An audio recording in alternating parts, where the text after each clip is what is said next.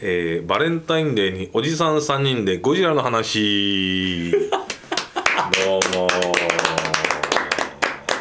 もねえそんなこんなで、そんなこんなでえねー、今日もお引き続きゴジラの話でございますけれども、はい引き続きですね、えーえーシャープ11とこの収録の間にですねちょっと休憩しましょうって言った時にもうジラース山田さんが面白動画をめちゃくちゃ見せてくれまして 腹筋が崩壊やばかったですね。真面目にちゃんと映画の一部ですからうんあそっかあそっのかまあ、えー前回話した「ゴジラ対メガゴジラ」ですかはいであの沖縄の守り神キングシーサーのはい登場に、はい昭和歌謡で4分使うっていうはいシーンを、あの見せてもらいましたが宮ラビの祈りですねあの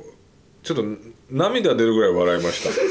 やばかっやばかったたねやばかったちゃんと2番まで歌わないとシーサーがあのね復こ活しなあいれ言葉で聞くのとやっぱ違うねこれはみんなに見てほしいですねいやあのー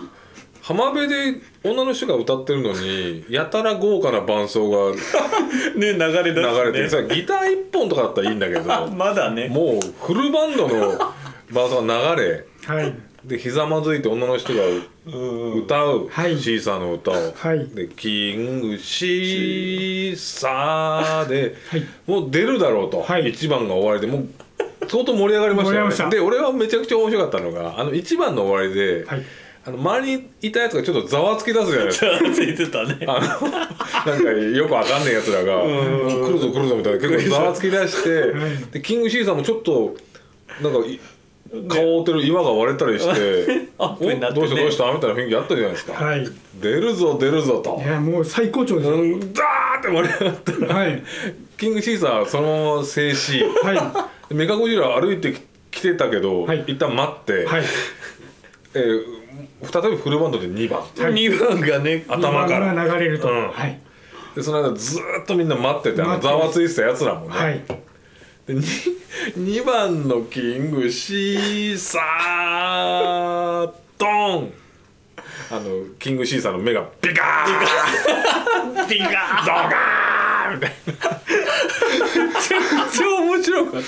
いや笑ったたねいやあれすごい面白かったね4分かけて満を持して登場したやつがあくまで補助っていうそうなんですあよもうあのゴジラをアシストするために出てきたみたいなの何でしたっけビームを目で跳目ねで跳返ねす跳ね返すあと能は力と引っかき能力ですねはいあのメガゴジラの走行硬いんで引っかき能力効かない、効かないはいはいあと蹴りですねキックはい、でゴジメガゴジラ飛び道具がすごいんでそもそも近寄れなあいの間合いに入れない間合いに入れないじゃあつ爪引っ掛けと蹴りは封じられてるわけですねはいあんなに満を持して出たのにマジで面白かったうんいやーあいやもうローカル回収ですからーいやーやばいやばいあなんとか皆さん方法を駆使して見てほしいですねね映像付きで見てほしいいやでーすもうね聞いてるやつのやっぱ8倍ぐらい面白かったですよ、ということで今週も始めてまいりますよろしくお願いしますよろしくお願いします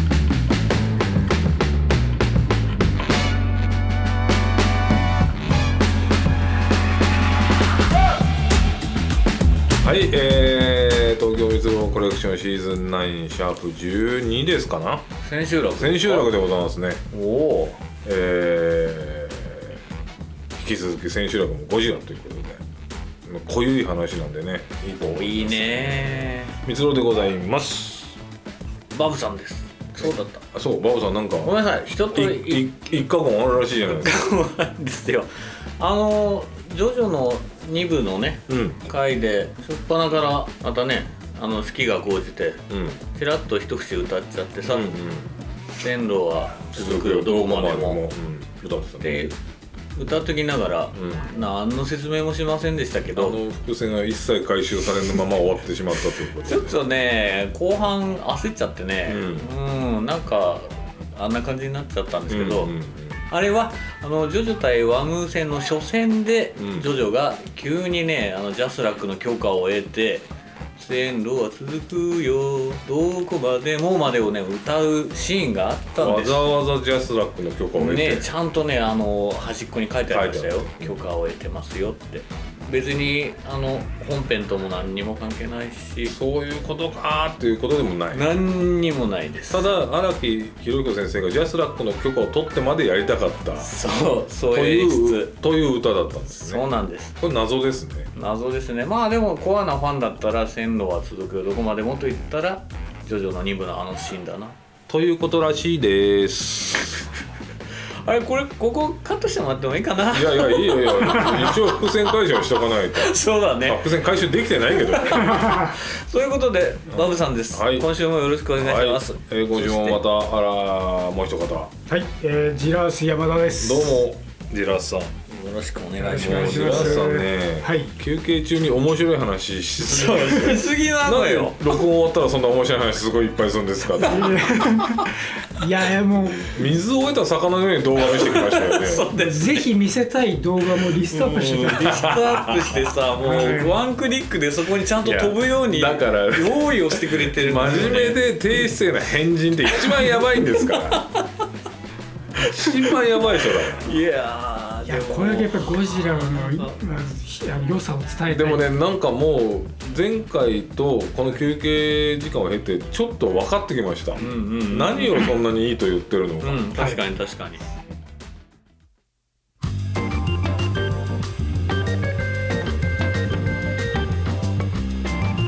じゃあ、えー前回は75年の第1期メカゴジラの逆襲までのゴジラシリーズを追いましたが、うんはいこっからいいわゆる平成ゴジラに入っていくわけですねはいはい飛ぶんですね結構これ84年まで飛ぶんですねそうですあのーやっぱり75年のメガゴジラの逆襲がや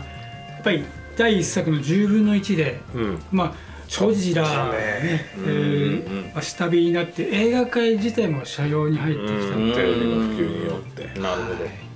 ただその制作の田中智之さんはずっとやっぱりゴジラが好きでうゴジラにこだわってたんですようね、んでいもう企画を作ってんやっぱりやりたいなとはいで84年に復活させた80もうほぼちょっと10年弱かかりましたねはいうん本当にということは僕ら世代が初めて触れたリアルゴジラは84年のゴジラってことですそうですねおこの84年のゴジラゴジラタイトルもゴジラだけへそうです原点回帰してやっぱりえ怖いゴジラゴにジラあコアゴジラど怖いゴジラストレートにの顔もですねちょっと怖くなってるんですよもう一回やろうと、はいもうちょっとあのふざけすぎだとお前らと、うん、10年かけてああ結構怖いねはいはあはあはあ見てよこの辺ひどいいないね今歴代ゴジラの顔を見せうんても今らってジるんラでスすさけんど、作成資料の歴代ゴジラの顔って いうきれいにまと真め面目てあんなな資料だなこれ綺麗に怖えよわかりやすいですよねうこうんれやっぱり顔は男の履歴書ですから何を言ってるんですかどうしたのはいはいはい。じゃあ原点回帰ゴジラ84年。はいでここはあのもうビルが高層化してそうだよね。あーそっかそっかそっ新か宿とかがね。 50メートルじゃちっちゃくなっちゃうんですよあーなるほどあーなるほど変わるわけだで80メートルメートルにしてあゴゴジラを、はい今まで 50m だったのが50メートルだとの8メートルにああなるほど。へ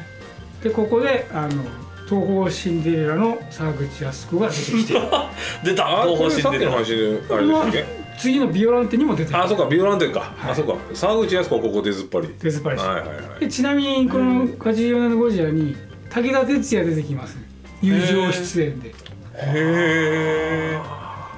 どんな役なんですかホームレスの役ですね 武田鉄矢がゴジラにびっくりして「でっかい顔して歩いてんじゃねえこの田舎者が」っていうセリフがああそうそ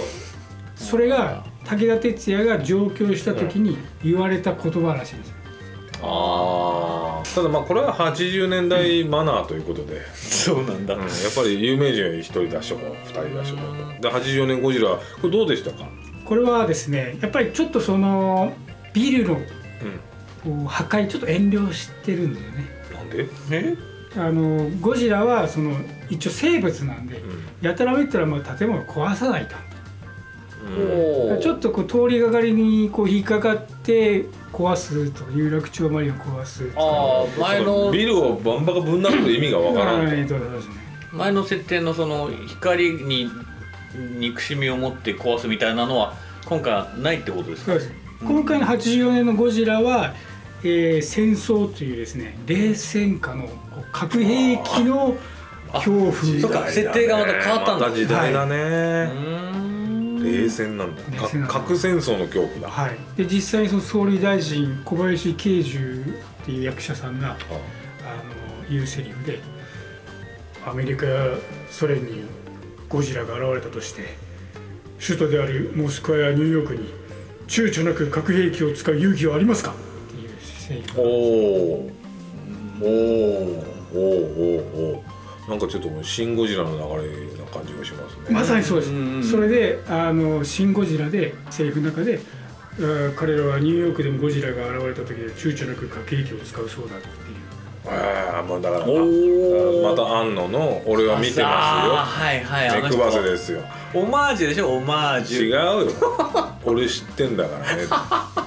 あやっぱそうなんだははい。でこのい84年ゴジラでちょっとあのこの時にですね、えーあるうんうん映画界にうん重要な人がこうスタッフとして入るんですうん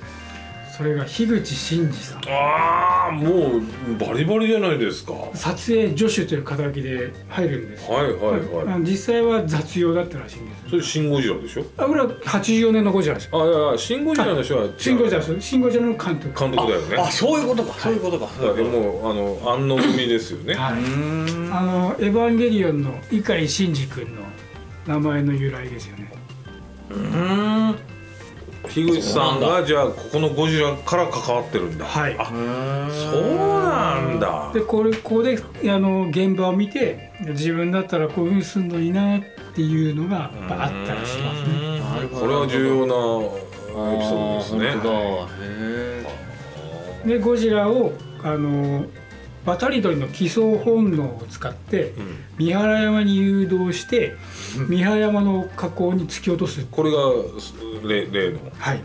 あーはでここで河口に落ちて、えーゴジラがそこでまあ終わりなんですうね。んあははあれはいはいはいあれマグマでも泳げるっていう話は、まあ、平成になってからのあーあ後付けなんですけど平成シリーズであいつはマグマでは死ななかったんだということで、えー次の作品が「ビオランテ」ですビオランねテそっかさあうちはすこ宇宙で微笑みビオランテそうですね。これはあのー前回だいぶお話いたいただいたんではい飛ばしましょうはい沢口靖子宇宙でここにビオランテはいはいえ91年ゴジラ対キングギドラまたはい、これはあのビオランテがですねちょっとやっぱり観落ち客まがしちたょねっと落ちちょっと落たのでちましたね、本当うんやっぱキングギドラとライバル出してうんうん盛り上げようっていうことで、あーそこここでもうキングギドラ待ってましたって感じですねはいまたねやっぱり前世紀から比べると寂しい人数だけど ね、でここでですねまあ平成シリーズ89年のビオランテからはい95年のデストロイヤーでまスで、トロイヤーまで、あのあるうーキーマンが出てくるんですよ。えーこれがあの超能力を使う三枝美紀さんっていう女性が出てくる、ゴジラのあのテレパシーでゴジラの位置を察知する、ああ一応はい、これは小高めぐみさんっていうはいこれも東方シンデレラシンデレラああシンデレラちょっと小高めぐみさんちょっと存じ上げないですけどあの昔花の飛鳥組っていううんあの女性版あなんかあったのヤねンそれキーのドラマ出てたりとかしてあへーすいません東宝シンデレラ存じ上げずじゃあその平成シリーズはその方が出ずっぱりで頑張ってるんです出ずっぱりねで頑張ってえーゴジラ対キングギドラゴジラ対モスラゴジラ対メカゴジラゴジラ対スペースゴジラゴジラ対デストロイヤー結構でも原点回帰の雰囲気あるんでモスラメカゴジラそうですキねングギドラこのスペースゴジラってなんですかスペースこれはですねあのビオランテの話とつながるんですがなあつながるんださすが平成ゴジラビオランテのそのうんえあまさか細胞が宇宙に行けばじゃないですか沢口は靖い子での沢口ですか笑っの宇宙に行たっうんたそのゴジラ細胞がですねあごめんなさい宇宙をさまよう結晶体とくっついてですねはスペースゴジラい、が何を生言ってんまれてだよ何を言ってんだよ 沢口靖子やないかよ そんなもんいやでもこれ沢口いやいやいや沢沢口口で靖子やないかよあんなもんも沢口安子みが全然ないんですよないのかいこんなんですからねこれこれスペースゴジあビジュアラルこれはいおいさほんま沢に口ないよもうどうしたおいさ沢口靖子要素ゼロなんですけどないっすねあったら嫌だけどねうんなんかなんかでも当時の感じだね私このポスターのイラストレーターのう往来則義さんって言って、はいあのゲームの「信長の野望」はいはいはいはいはい私この人のこのイラスト大好きでへへーかっえこいいんですよ、確かにかっこいいうんこの構図がすごくああかっこいいかっこいいわざわざこのポスターの、んおこの、えー再現したフィギュアがあるぐらいあそうじゃあもうファンの間でフはァンの間にはたまらんかったえちょっとこれ小ネタですけどー、はいこの「メカゴジラ」ゴジラとこあのの平成版のね平成版のメ93年公開の「メカゴジラ」がですねかっこよくて、スピルバーグ監督がカゴジラこの「メカゴジラ」かっこいいっていうことであのスピルバーグ監督作品の「レディープレイヤーは」いはいはいはいメはいカゴジラ」出てくるんですけうど、んうんそのメカゴジラのデザインこれ元にしてますから93年公開バージスョンピルバーグはこんなもんまで見てんのすごいですすよごいなあの人はいどうたやなこんなもどうんまで見てんの平成ゴジラのスペーゴジラみたいな、はいあのメカゴジラをはい、このイラストを見てますからね。だああそっかそっかすげえなはちょっとななんか戦闘機も飛んでますねこれねい。これはあのメカゴジラと合体してスーパーメカゴジラになるんですよ。ちょっと待ってくださいちょっと待ってくださいえこのメカゴジラは地球人が作ったはい。あ そっかそっかこれはもう第三ブラックホール惑星人ではないですね。はいああなるほどなるほこどれはあの地球が作った、はいそれはななぜゴジラを駆逐するためですかそうなんです。これがですね、もうゴジラを倒すのは日本国内だけじゃ無理だとおういうことで国連でですね、おう国連 G 対策センター、ゴジラ対策センター、G フォースっていうのができるんですよ。うんほうほう平成っぽいねはい、もう G フォースの本部がですね、ええはい八王子の日本工学院専門学校です。素晴らしい素晴らしえいなんでなんであ の設定で素晴らは筑波しい筑波にある G さ対策センターですねあ外あ観は八王子のあの工あー学工学院はいあであのその長官がですねーうんえー中尾明なんですよ麻生長官中尾明がですねこのメガゴジラはあこのキングギドラがこのメカ化してゴジラと戦うんですけどうんそのメガゴジラのあメガキングギドラ、うんえー残骸を回収して、はいあのメカゴジラを作るんですようん中尾明がはい、で中脇明がもうこのメカゴジラの映画冒頭に出てきてですね、今度こそ奴の息の根を止めてやるでもうなんかもうこれゴジラって中尾明なんじゃないかなっていうぐらいもう 中尾明のこうゴ顔ジラ面対中尾明顔面の圧力強こいのんで方が売れたでしょ多分ゴジラ対中尾明と俺映画館行くもんまあねいやイントネーションも似てるしね ねゴジラ対中中尾尾明明別にメカゴジラと遜色ないねでしょ遜色ないっすねやばいねやっぱ平成はやばいっすでそのえーこの時にゴジラのまあ息子っていうかベビーゴジラうんままたあのミニラとは違う違あうミニなんてじゃないんだへ違う、まあ、もっと恐竜チックなえー怪獣がここはラドンが出てくるんですけどおおラドンおのに托卵されてん托卵ってあのああなんていうんですかねなどがそうだ育てるって鳥こをとそうです代わりに育ててうん卵からそのベビーゴジラが生まれるんですがそのベビーゴジラを人間が出汁に使ってうんゴジラをおびき寄せてうんメカゴジラで倒すああなるほどどでそのベビーゴジラを研究して、うんあのゴジラには第二の脳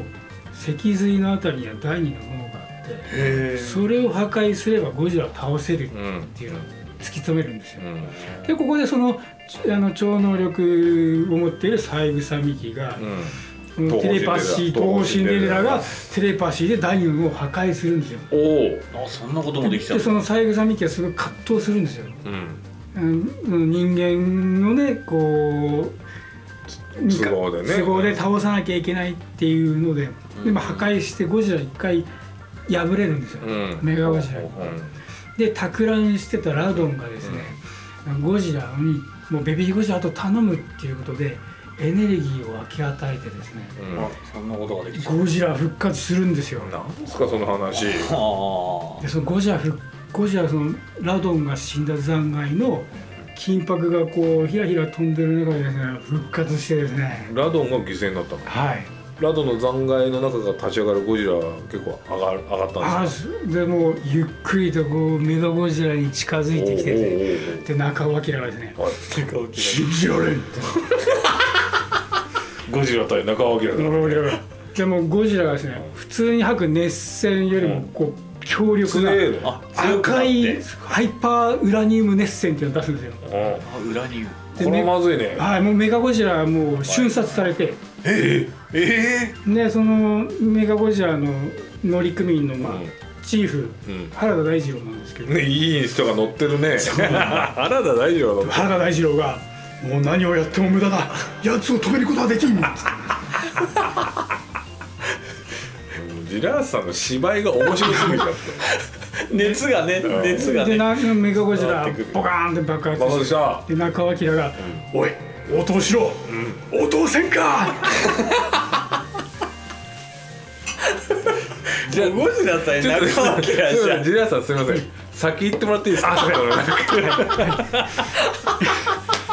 中尾家のセリフ一個一個やってたら多分8時間ぐらいかかるんですすいよませんはいでスペースゴジラはあはの、いさっき言ったように沢口靖子の残骸なくせに残骸の雰囲気が一切ないやつが襲ってきたそれで戻ってきてはい、博多で戦って博多で博多なんだ勝ったこの勝ったね、でゴジラだけじゃなくて、えーここでモゲラっていうのが出てくるんですねもモゲラはいなんかオ弱そゲうーラモゲラはですねあのモゲラ弱そうモグラみたいなやつなんですけど、あモグラのモゲラねはい、あのこれがですね正式名称がはいモビルオペレーションゴジラエキスパートロボロボットエアロタイプ略してモゲラです、ちょっともう一回いいですかえーモビルオペレーションゴジラエキスパートロボットエアロタイプ略してモゲラですね MOGERA で、はいモちょっとゲラモゲラ見せてもらっていいですかえーモゲラがですねもう見た目モグラなんですよ ねあこれですえねどれどれどれこれってことれか、はい、これですねああでこれがあのメカゴジラの残骸を元にして作ったモゲラですねあそうでもこのポスター確かにかっこいいねちょっとかっこいいですでまあスペースゴジラはまあそんな感じで倒して、もモゲラモゲラはどゴジラの味方うん味方ですうんねうんうんででこの時に、はいはいちょうどそのハリウッド版ゴジラの企画がはいはいはいはうんいこれかなはいであのーもう企画80年代からあったんですよねでえーっと90年代になって、うスピードで大ヒットしたヤン・デボン監督、んスピードおーうんがゴジラのその、えー監督をする話が進んでう、んちょうどそのゴジラ対メカゴジラ93年のあたりでここで終わろうかなっていうところだったんうんですよ、ところがヤンデモ監督うーちょっとあの予算の都合でうん降りることにうんなって、うんで企画がまたあのゴジラ作ら作ることになったんですよね一応続けなきゃいけないということはででスペースゴジラを作ったのはいでちなみにそのヤンデボン監督そういうモンスターパニックものはちょっと作り出すうんんで、うん出てきたのがツイスターですあーなんかあったねうーん竜巻竜巻のやつだ竜巻のあー災害映画あー見たかも見たけど何も覚えて ないけどえー、で、えー一応こっちも続けなきゃいけなくなって、はい95年ゴジラ対デストロイヤーはいでここであの、まあ、ある程度ハリウッドの曲進んだので、うんもうこれで一旦ゴジラこうの死を描こうとおーおーおーおー日本のゴジラの死をはいでゴジラが体内に持っている核融合炉がですねはいもう臨界点足した達してもう見てくださいこの赤くなってるじゃないですかはいはいあうんうんうんまさかこれがまさかこれ通称バーニングゴジラですよバーニングゴジラこれだが、えー、ジラセマさん今日ご持参いただいて、ね持参してくれてるこのフィギュアですかはい私これ大好きなんですこよれ臨界点に達してるバ達ーしニングてるゴジバーラニングゴジラですねへえ赤いですね赤いもう赤いでこれはあの中に入ってる方が薩摩健八郎さんというスーツアクターはなんいですよはいえー12月去年の12月に亡くなられておーでこの、あのーゴジラスーツがですね120キロ重くなってんじゃねえ かよもっと重くなってんだでこの電球当時 LED じゃなかったので、ああ光らせなきゃいけないからはい、もう熱中症と戦いながらはあーいすごいね120キロの上に熱いんだはいはあバーニングゴジラちょっとやばいですね、はい、ちなみにあの薩摩健八郎さん次元流の師範代なので、あ次元流ですか次元流薩摩次元流はいもうたただただ攻撃あるの みはい、だからゴジラもそれ攻撃的なんですよ。そのスーツアクターの性格出過ぎじゃないですかそれ次元流ゴジラ次元流ゴジラです。ああいいですねはい。チェストーってもういう薩摩次元流恐ろしいですからへでそのまあもうメルトダウン寸前のゴジラに。その第一作のですね、はいオキシゼンデストロ出イたヤーオキシエンデストロイヤー出たオキシゼンデストロイヤーを吸収したうん古代の三葉虫のですね仲間がですねえへえうん何あそれがデストロイヤーそうですそのゴジラが最後にあのこあ骨になったはいはいデストロイヤーオでキシそれエンデストロイヤーを吸収ししたた三葉虫が怪獣になってですねそれがデストロイヤデーストロイヤ ーもう何でもありですよおーあでもその第一作から拾そうってかきたんオだキシエンデストロイヤーを吸収してんのか吸収してるんですよこれがこのデストロイヤもうなんだかわかんないあそ三葉虫がモチーフーもう三葉虫の面影全くないけどでもなんか時代だねこの造形もうただただまがまがしいそしてポスターのコピーがゴジラシスでございますあシスはい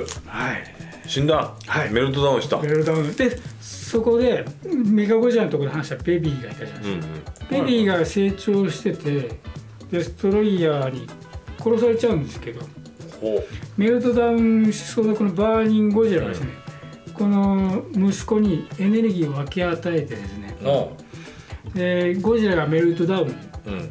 した時にそのメルトダウンのエネルギーを吸収して、吸収するねよくあしますあのね吸収好きだね吸収する吸収好きですよね吸収力抜群ですから、やめてくださいよであのジュニアがそのメルトダウンしそうな東京を救いつつゴジラになってですねおおあでこのゴジラがアメリカに行くっていう流あそこまでれを作ったんですねベビーゴジラなんだじゃあ、はいあのアメリカのゴジラははいはでその後にインディペンデンス・デイで大ヒットしたローランド・エミリー監督いがはいはいはいはい監督することになりますははそこインディペンンデンスでめちゃくちゃ面白かったもんなはいでそれであのローランド・エミリー監督に決まるんですけど、エメリヒゴジラってやつねあはい、エメリッヒはですねゴジラやりたくなかったんですよ、そうなんだはい、やりたくなくてそうなのはいで、うんあのデザイナーのパトリック・タトプロスって人がいるんですけどもうオリジナル一回無視してうんあのちょっとかっこいいゴジラ作ってくれとうんうんでそれを、まあ、任せて、うん東宝のお偉いさんとこの企画会議始まりました、はいはいはいはい企画会議であのハリエット版ゴジラ、うんえーデザインがこれですと、はいエメリヒ版ゴジラあーまねた持ってきていもただいうたただのトカゲですよねでそれを見た東宝の関係者は驚愕ですでしょうよよ全然違うじゃん、トカゲじゃんこんなはい、エメリヒは言いましたゴジラは太平洋を踊っ泳いでくる間にシェイプアップしてきのさふざけてるでしょそれアメリカンジョークじゃないですかもう凍りつくうん企画会議、企画会議でえー一回持ち帰りになったんですがあ最終的にあハリウッドの作るゴジラが見たいとうんいうことで、うんえーまあ、条件をつけてですね、はいはいえー背びれは3列にしろと、おそうこだわりなんだえー指4本にしろというんおーで鳴き声はオリジナルをうーんしろとはいっていうことでまあ決まりましたへえじゃあこれ一応折衷案としてこうなったんだそうですねへえまあそっかもともと指4本なのね、はいそこはちゃんと徹で底もして背ろとびれなんてあの映画でほとんど見えなかったけど背びなれそうですあね背びれもこのバーニングゴジラちゃんと 3, 三列だううーんーんそこは曲げられなかったと、でメリヒバンゴジラは巨大トカゲニューヨークに現るみたいな話だったんですね そうですそねうなんだ見てないけどニュニューヨークが舞台でぶっ確か壊しそうまですくるよかねらそうですそうですなんかげげ下水の中をどうしたみたいなことになってなかったかな、はいああの無性生殖で卵がいっぱいできちゃっだかてらちょっとエイリアンこれエイリアン入エイリってるアンっぽい本当だエイリアンだなアメリカ人は好きだからねそういうのただゴジラではなかったねそうですあの当時高校生だったんですよ私、はいあの同級生のあのギャルとかもですねゴジラ以外み全く見たことないであろうギャルもですね、えーこんなのゴジラじゃないよねってあら やっぱり日本人のゴジラリテラシーをなめんなはいゴジラシーをねゴジラしいよねギャルギうんャルそんなまあまあまあギャルもまかり間違ってゴジラ対ビオランテとか見てる可能性ありますからねはい聞いたけど全く見たことない見てねえのか 何この話先言ってくださでまあエミリヒ・ゴジラがちょっといまあまあまあまあまあ、まあ、おしゃりまして、うんでもやっぱりあのー日本のゴジラ、えーやっぱり作ろうという形になってできたのがミレニアムシリーズなんですミレニがアムねただここら辺に来るともうやっぱりそのハリウッド映画とのそのお予算の差とかうんバジェットの差が出てしまって出てしまって、えーもうここはですねここもやっぱりゴジラ単体では人が呼べない食のべで、ないのでなぜかとっとこハム太郎と同時上映やばいやばい本当にこれがミレニアムシリーズっていうのは99年から2004年まではいもうちょうど男ハム太郎あの日本が社用の時ですね、はいもう日本が社用にね入った時もうきついとこですわうんこれあとミレニアムゴジラって結構酷評されますもんね、はい、でゴジラファイナルウォーズあの北村隆平監督によって作らせ2004年作るんですが、うんこれも大こけします合格へそうなのあ本当だやっぱり、うんちょっと動員数も少なめですねね、その前の2003年ゴジラモスラメカゴジラ東京 SOS ってもうわけわかんないもん ねでめゴジラ対メカゴジラ何個作ってんだでよこれあ釈由美子でと出て頑張ってらっしゃる懐かしいなはい釈由美由美子子ちなみにこれもう20年経ってますけど2002年はいまだにあの当時の衣装着れるっていうえー、あれドンフライグですかそれドンフライこグれですはかゴジラファイナルウォーズにドンフライ出てますどんぐらいに別にしかもしかもこれ主要メンバーですよあいいねドンフライ、はいドンフライだどんぐらいに食いついてんじゃないよだ今って釈由画像出ててあれこれドンフライじゃねえのと思って左が釈ですはい釈由あー釈さんこれこれはあーいいねいいねこれは現在の現在画の像ってこと綺麗だねこれさこの並べ方悪意あるって絶対ドンフライの目いくでしょ これむちゃくちゃドンフライじゃないですかこれドンフライかっこいいですよ日本刀振りませんえー、やそっんぱなやつなんだね、男塾塾長ですからね、はいえー、そうなあのプライド男塾ねはい、でまあミレニアムシリーズはちょっとこけちょてっといまいちでではあーいそっか2004年ファイナルウォーズからもうドンフライが出たやつ作られなくなったはいでここでもうゴジラオワコンだって言われちゃうあーなるほどそうだよねあしばらくこの扱いはひどいねもうなかなかなかったもんねでこの後に実はあのある映画でうゴジラが出てきますうんうんそれがですね、うんえーオールウェイズですねあ三ー丁目の夕日の2作品目でですねあフル CG のゴジラがちょろっと出てくるんですよへ山ー崎なん隆か監ちょっ督とその時から匂わしたんですねそれが2007年あその時に東宝の上層部がですねあフル CG のゴジラいけるなって、あーなあるほど着ぐるみじゃなくてそっから12年の歳月を経てはい「シン・ゴジラが」 2016年はい着ぐるみですね一部着ぐるみあああーそっかそっかそっかあしあれはえっ、と信長さんをやりながらもモーションアクタモーションアクターーあのセンサーをつけてあそっかそっかそっかそそうっかかそうかそうかそうかあれは着ぐるみではないのかはいなるほどなるほどこれこれで「シン・ゴジラ」かシン・ゴジラああ「シン・ゴジラ」は面白かったですよああよかったですね、うんちなみに一郎さんははいはいゴジラシリーズで見たのは「シン・ゴジラいやその昔のは家族と共に見てますけど覚えてんのは「シン・ゴジラ」かなっていうだって明確にゴジラを見たいと思って映画館に行ったことはないと思いますうんそうですよねテレテレビでそのやってるのをね、うんその一応ヨガ劇場でともかそんなのでちらっと見た覚えが友達への彼女とかすっごいゴジラファンとかいましたよ」本当ですか、えゴジラがとにかく好きっていうところでました可愛いってどんなゴジラでも可愛いいやそうかわいいんだ大体の女性でゴジラ好きって人うん会ったことないそうですかじゃあその友達の彼女はちょっとおかしいんでしょうね多分ねいやでもでもゴジラずっと可愛いって言ってでまあ「シン・ゴジラも」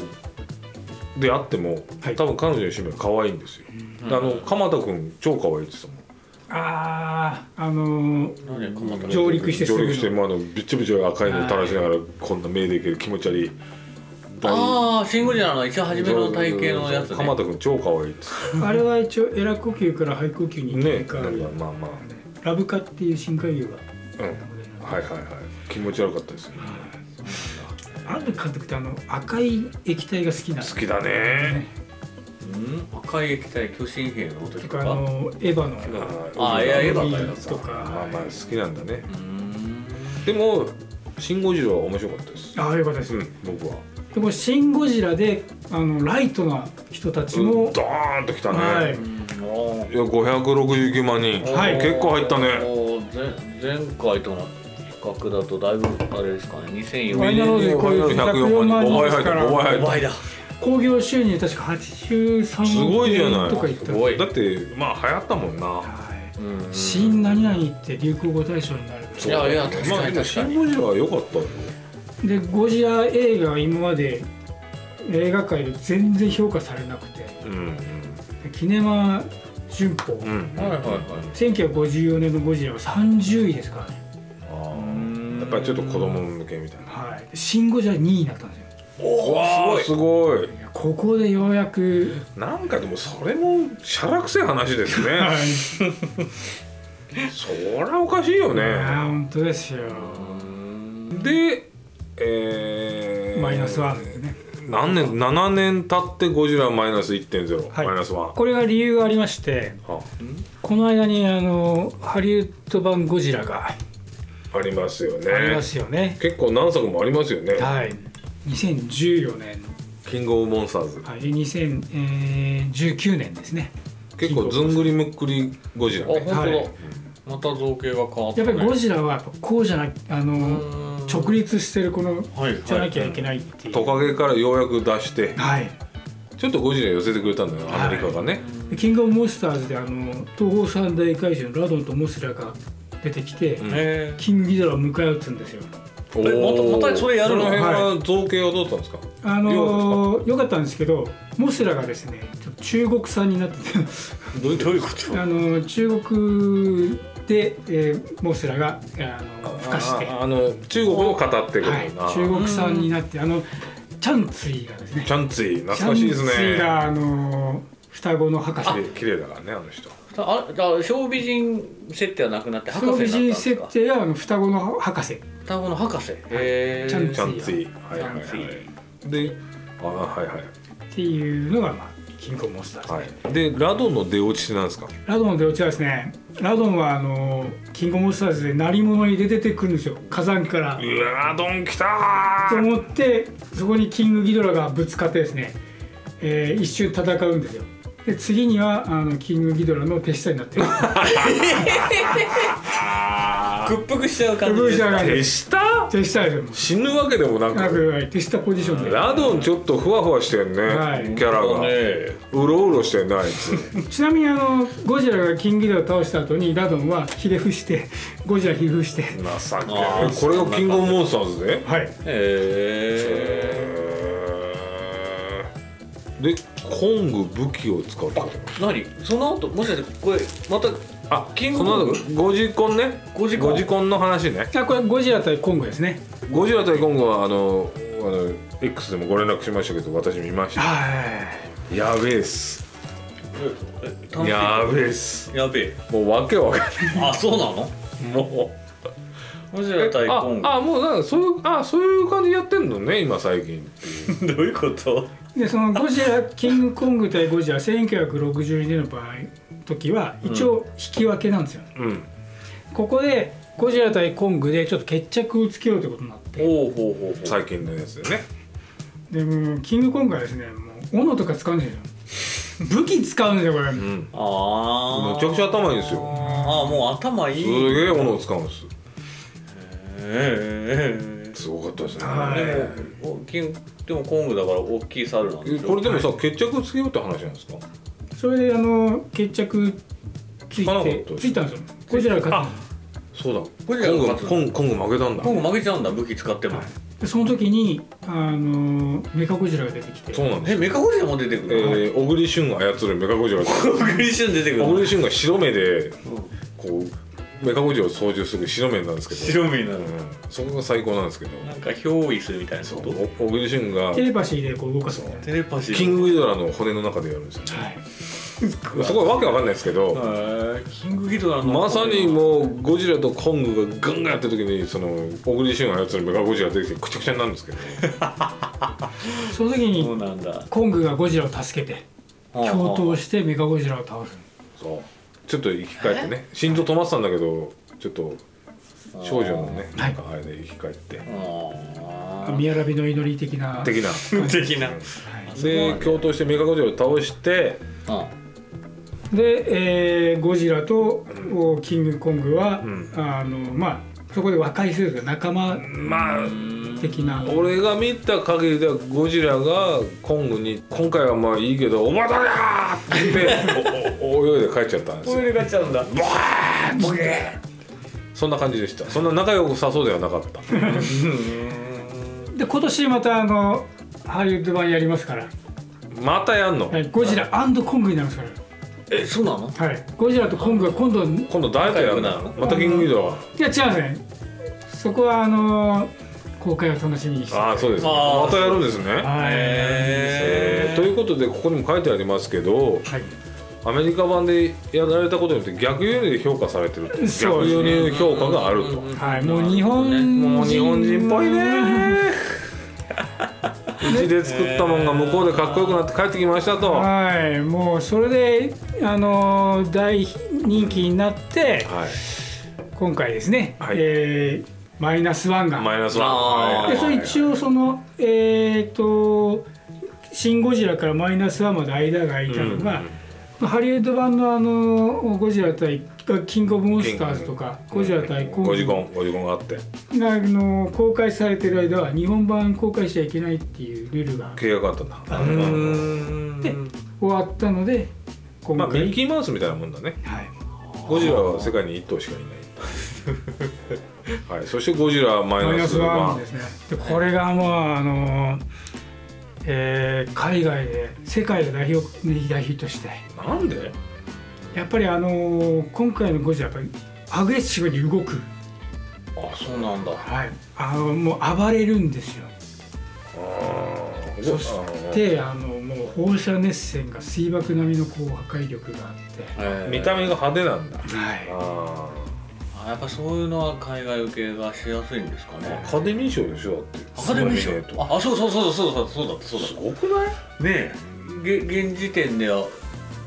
決まってはないいやいやまあまあでもノミネートさ取らないれたけどノミネートでもすごいですよいやだからノミネートゴはジされラたんですよねい、一応アジア映画としても初めて、ちょっと俺見てないですけど、はい、そそんなにいいんですかあのー今までのゴジラと違ってなんていうかねこう破壊のこう恐怖感が結構強いとあいーうそかこはすごくうまく撮ってある取ってあるんですねそうなんだでこうゴジラが目の前にこう迫ってきてる臨場感あというその迫力はあすとご破い壊の絶望感っていうかちなみにその山崎隆監督はそのオールウェイズでゴジラを出してえー、と西武園のアクティビティゴジラ・ザ・ライドっていう、うん、はいはいコマーあシャれル見の、ましたねあれの監督もやってるんで、へーだからやっぱゴジラは好きなんだね、は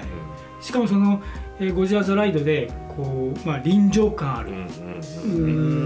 んんこう体験型の作り方なるがやっほどぱりなるほどあーじゃあそれを映画にそれがちょっと持ってったんだね、えー映画に来てるんだシン・ゴジラは基本的にあんま動かない、動かない動かない周りの人間が右往左往してますけど基本あいつ立ってるのよそうですそっか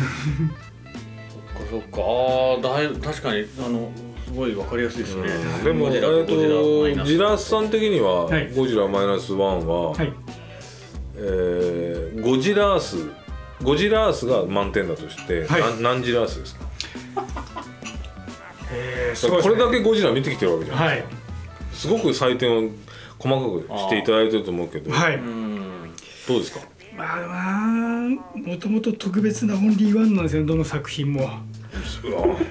思いが強いなちょっとこれまさか全部ゴジラスなんてことないです全部ゴジラースですただですねあの ーこの今まビでのオランテもゴジラースですかビオランテ割と結構好きなんですああービオランテゴジでラーもスそなんのだ今このマイナスワンの評価って、はいその第一作のその SFX の特撮の時代から続く円谷監督がこうミニチュアワークから作ったものがあの VFX になってで評価された、まあ、その歴史の中の評価も含めてだと思うんで結実したとあー結実してると思うんですよなる。でこのマイナスワンだけの評価じゃなくてうんゴジラのこの脈々脈と々と続くこの歴史の評価になるの、うんまあ、まあそういうあまあでもそういう話なんですもんねはいあの前に戻ってる話なんですよ俺見てないですけどあの第一作の前の話ですよね。そうなんですよねでオマージュシーンとかいろんな作品のオマージュシーンが詰まってるので、それを含めて何ジラースですかえーえーそうですね4.5ジラスですねわあすごい4.5ジラ4.5すごいは高いですねでもまあここまで国際的に評価されてるってことはそこはやっぱ評価あったんでしょううそうですねいやーもう気になるねゴジラマイナあスいやワン、ね、なんかもう画面見たくなってきまし見たいた見たいゴジラマイナスワンマイナスワンいやでもこの今までその映画界時代の評価も低くてでゴジラね90年代のゴジラを見てるっていうとちょっとねこうオタクみたいな見方をされて、確かに確かえーこう表立ってこう語る機会もなく、に、うんでこうやってこう話できるのすごくありがたああくてそうですかででも今そうだよねあの、はいゴジラがオーバーグラウンドになったのって「シン・ゴジラ」からですからねつそうなんいです最近ですからね確かに確かに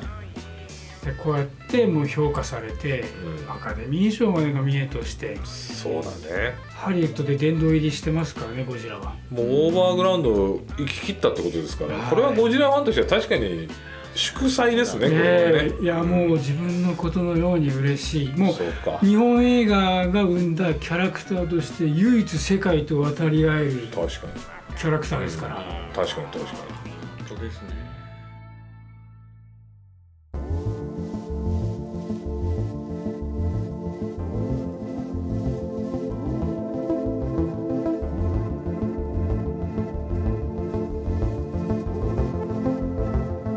に、えー最後にちょっとお聞きしたいんですが、はいえージラース山田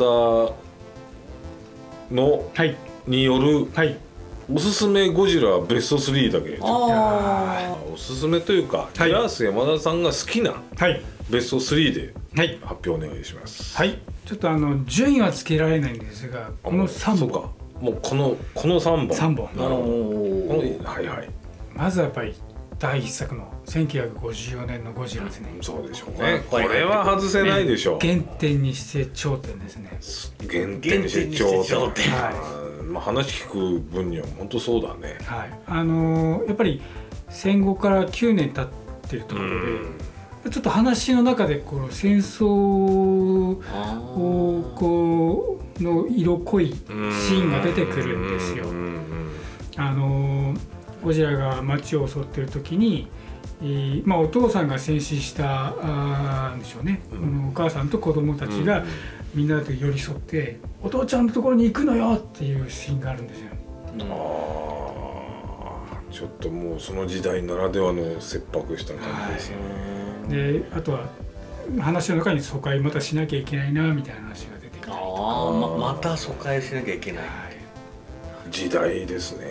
あい、ちなみにあの第1作「ゴジラ」でですね菅井金があの女性議員役で出てますいいでーすね菅井金さんもうパッと見もうすぐ金だってわかります、金だ金金だってわかんのねうん金呼ばれもよくわかんない菅井さんですただまあ、えー54年時点でゴジラってのはもう戦争そのものだったっていうことですね破壊的なそうですねはいそう,、いうものを考えるとやっぱすごいねえこれは外せないでしょうんうんうん菅井金はどうでもいいですけどーこれが単なるその怪獣な映ん画かで当たんのあごめんなさいすいませんすいませんすいませんすいませんいやちょっと必殺ちょっとちょっと必殺シリーちズのねょっとあもう最高だからあの関係あの関係最高だから最後ごめんなさいはドタバタで終わんだよね最高だ一冊仕事人でなねもうあれ見たくて見てんだからあれ見たくてあれが見たいね俺一冊シリーズうん、向こうのとね金のかまあいいですはいじゃあ次行きましょう、はいえー、ジラース山田が選ぶこの3本はい、えー、やっぱりゴジラ対メカゴジラ1970ああ74年のやつ74マジ年でのやえつっ、ー、と これは あのキングシーサーだもう キングシーサーだこれは選ばざるを得ないこれ選ばないと見ダメどこだろよが他にもあってそのゴジメカゴジラがこの正体を表すシーンがあるんです、はいはい、最初そのゴジラが現れて、うん、 あのー街を破壊するんですよめちゃくちゃに、あいつどっちなんだよなと思ったらまたもう一匹ゴジラ出てくるんですよおうえどっちなんだなんだなんだゴジラ2体出てきたで戦ってるうちに一方がですねあのー皮膚が剥がれてうんピカピカ光ってるうんああそういう感じなんだあれなんかピカピカ光ってる、うんそしたらゴジラがですねふっとこうポーズを取ると全身炎に包まれてですねメカゴジラになるっていうあー全身炎にあなんか最初ゴジラに擬態してるんです議よ題してるんですよええ何の意味があってやってるんですかねわかりませ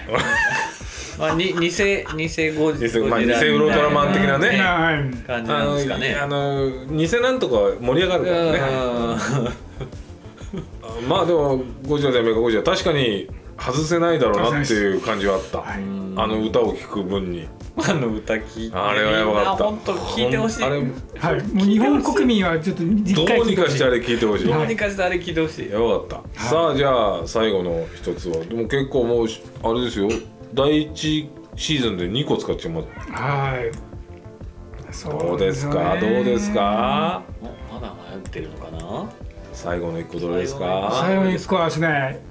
やっぱりマイナスワンですねおおこんだけやって入るんだすごいえすごいそれってすごいなこれは見ないとやっぱりじゃあ見た方がいいなこれ見ないとダメですこねのゴジマニアが3本に選んでんだよ、うん選んでんだシン・ゴジラより上シン・ゴジラはそんでもそうでもないですいやか僕シン・ゴジラ好きですシン・ゴジラとこの「ゴジラマイナスワンはあの表裏一体だと思ってますね山崎監督がその「シン・ゴジラ」ができた時にコメントを発表しててですねこれはつく次作る人は多分かなりハードルが上がりそまうしだよたねそうだよ、うん言ってへその後にオファーが来たんでで山崎監督は「シン・ゴジラ」を何回も見て「シン・ゴジラ」が今までやってないことはどうだろうかって研究してここにだか落らち着シいン・たゴジラが割と正対してたからゴジラを動かすしかねえってことだよね、でもシン・ゴジラの後ずでゴジラ作るのも相当な玉なんだけど、これでこうアカデミーになっちゃったからこの後のゴジラ誰が撮るんだっていう話に今なーってる大らしい変だね大変もうどうしようもないないじゃんこんなのっていう、うんへえじゃあゴジラマイナスワはいン3本に入ったぜひへえそっか、はいこれは見たいねか見に行きますかやってんのまだやってますやってます今やってますよちなみにですねモノクロバージョンやってますからあーマイナスカラあのあそっかじ時代設定がなんかそうですよーね戦後ですよね戦後そうそうですよね1947年なんでそっか、なるほどいやいやいやで何ですかあの少し人生に疲れた時にはい歌舞伎町の東宝ビルのゴジラ東タワ宝ビルのゴジラターワはーい5時と7時に吠えて光るこれ知ってましたか皆さん うん知らなかった5時と7時にテーマソングが流れて吠えるらしいですね、はい結構テレビとかでやってるんですかって初めて聞いたよね俺俺結構あそこの映画館行ってますけどその目に遭ったことがないですよ ああでそこたまに訪れてはいあの吠えるゴジラ見て自分も常に吠え続けようと思いましたまあ小勝負だな人ご勝生負ですねゴジラたれうんありがとうございます端的に言って行かれてると思うんですけどもまあでもだからこそジラスさんのこのゴジラの話を本当に濃厚で面白かった面白かったですね面白かったよかったです魅力が少しうん、ずつい変やわりますごく面白かったでまああー濃ゆいお話だったのではいジラスさんねはいただのゴジラ好きではいこの TMC に出てもらったと大思いの方大間違いです大間違いも大間違いこの15倍ぐらいなんかマニアックな話をたくさん持ってる方なん で次回またまあもう私の中で準レギュラーなので、ありがとうございます、ええ次回来た時全く毛色の違う話がありますからね全然黄色のすごい社会派の話とか社会派の話とかするから急 に。ということで、あのー真面目で腰の低い変人ジラス山田さん初登場の回2回でしたけども、はいとても濃ゆくて良かったんじゃないでしょういかや。ということでこれ、えーシーズン9の千秋楽でございますのでそうだえええーまあジラスさんシーズン10にもねぜひお越しいただいてまたお話しいただければなと思いますねありがとうございますはい、シーズン10はまたあー綾子先生も出てくれるということなんでああね、まあ本当に我らもともとの演者4人も割とネタがつけてきた頃だったんで助かりますねこういうぶっちゃけねもうもう本当にジラーさんのこの資料作りからもう本当に真面目な感じちょっとねいやーもう作り込んできましたねねそんないいですからねそんな何をそんなわざわざ画像まで入れていややっぱりちょっとこう画像がいいででででさっきから見てる分に、はい多分ジラーさん用意してきたところの3分の1ぐらいしか話してないんだよあそうです鳴き声の話とかもうこれそうだよねはい、泣き話じゃあ最後にしましょうか、はい、これコントラバスの音を加工してあるんですコントラバスなんだあれあーんなんですねあれコントラバスなの、コントラバスなののあの録音したテープをこう引っ張ってこうあーんってテープを引っ掛け回して、はいちょっと歪ませて、はい、伊福部明がちょっと紹介して、ビッグバギーやるねあれコントラバスだよはい、えあこれゴジラの名前ー、はいええはいあゴリラとクジラですねマジですか、はいあそうなの、はいえゴジラとゴリラとクジラなのゴジラとゴジラ、はい陸上と海海中ってことか、はいああそっかそっかそっかそっなんかかあだ名うん撮影スタッフでそういうあだ名の人がいて語呂がいいねっていうことこでれは別に聞きたくなかったかな、ええ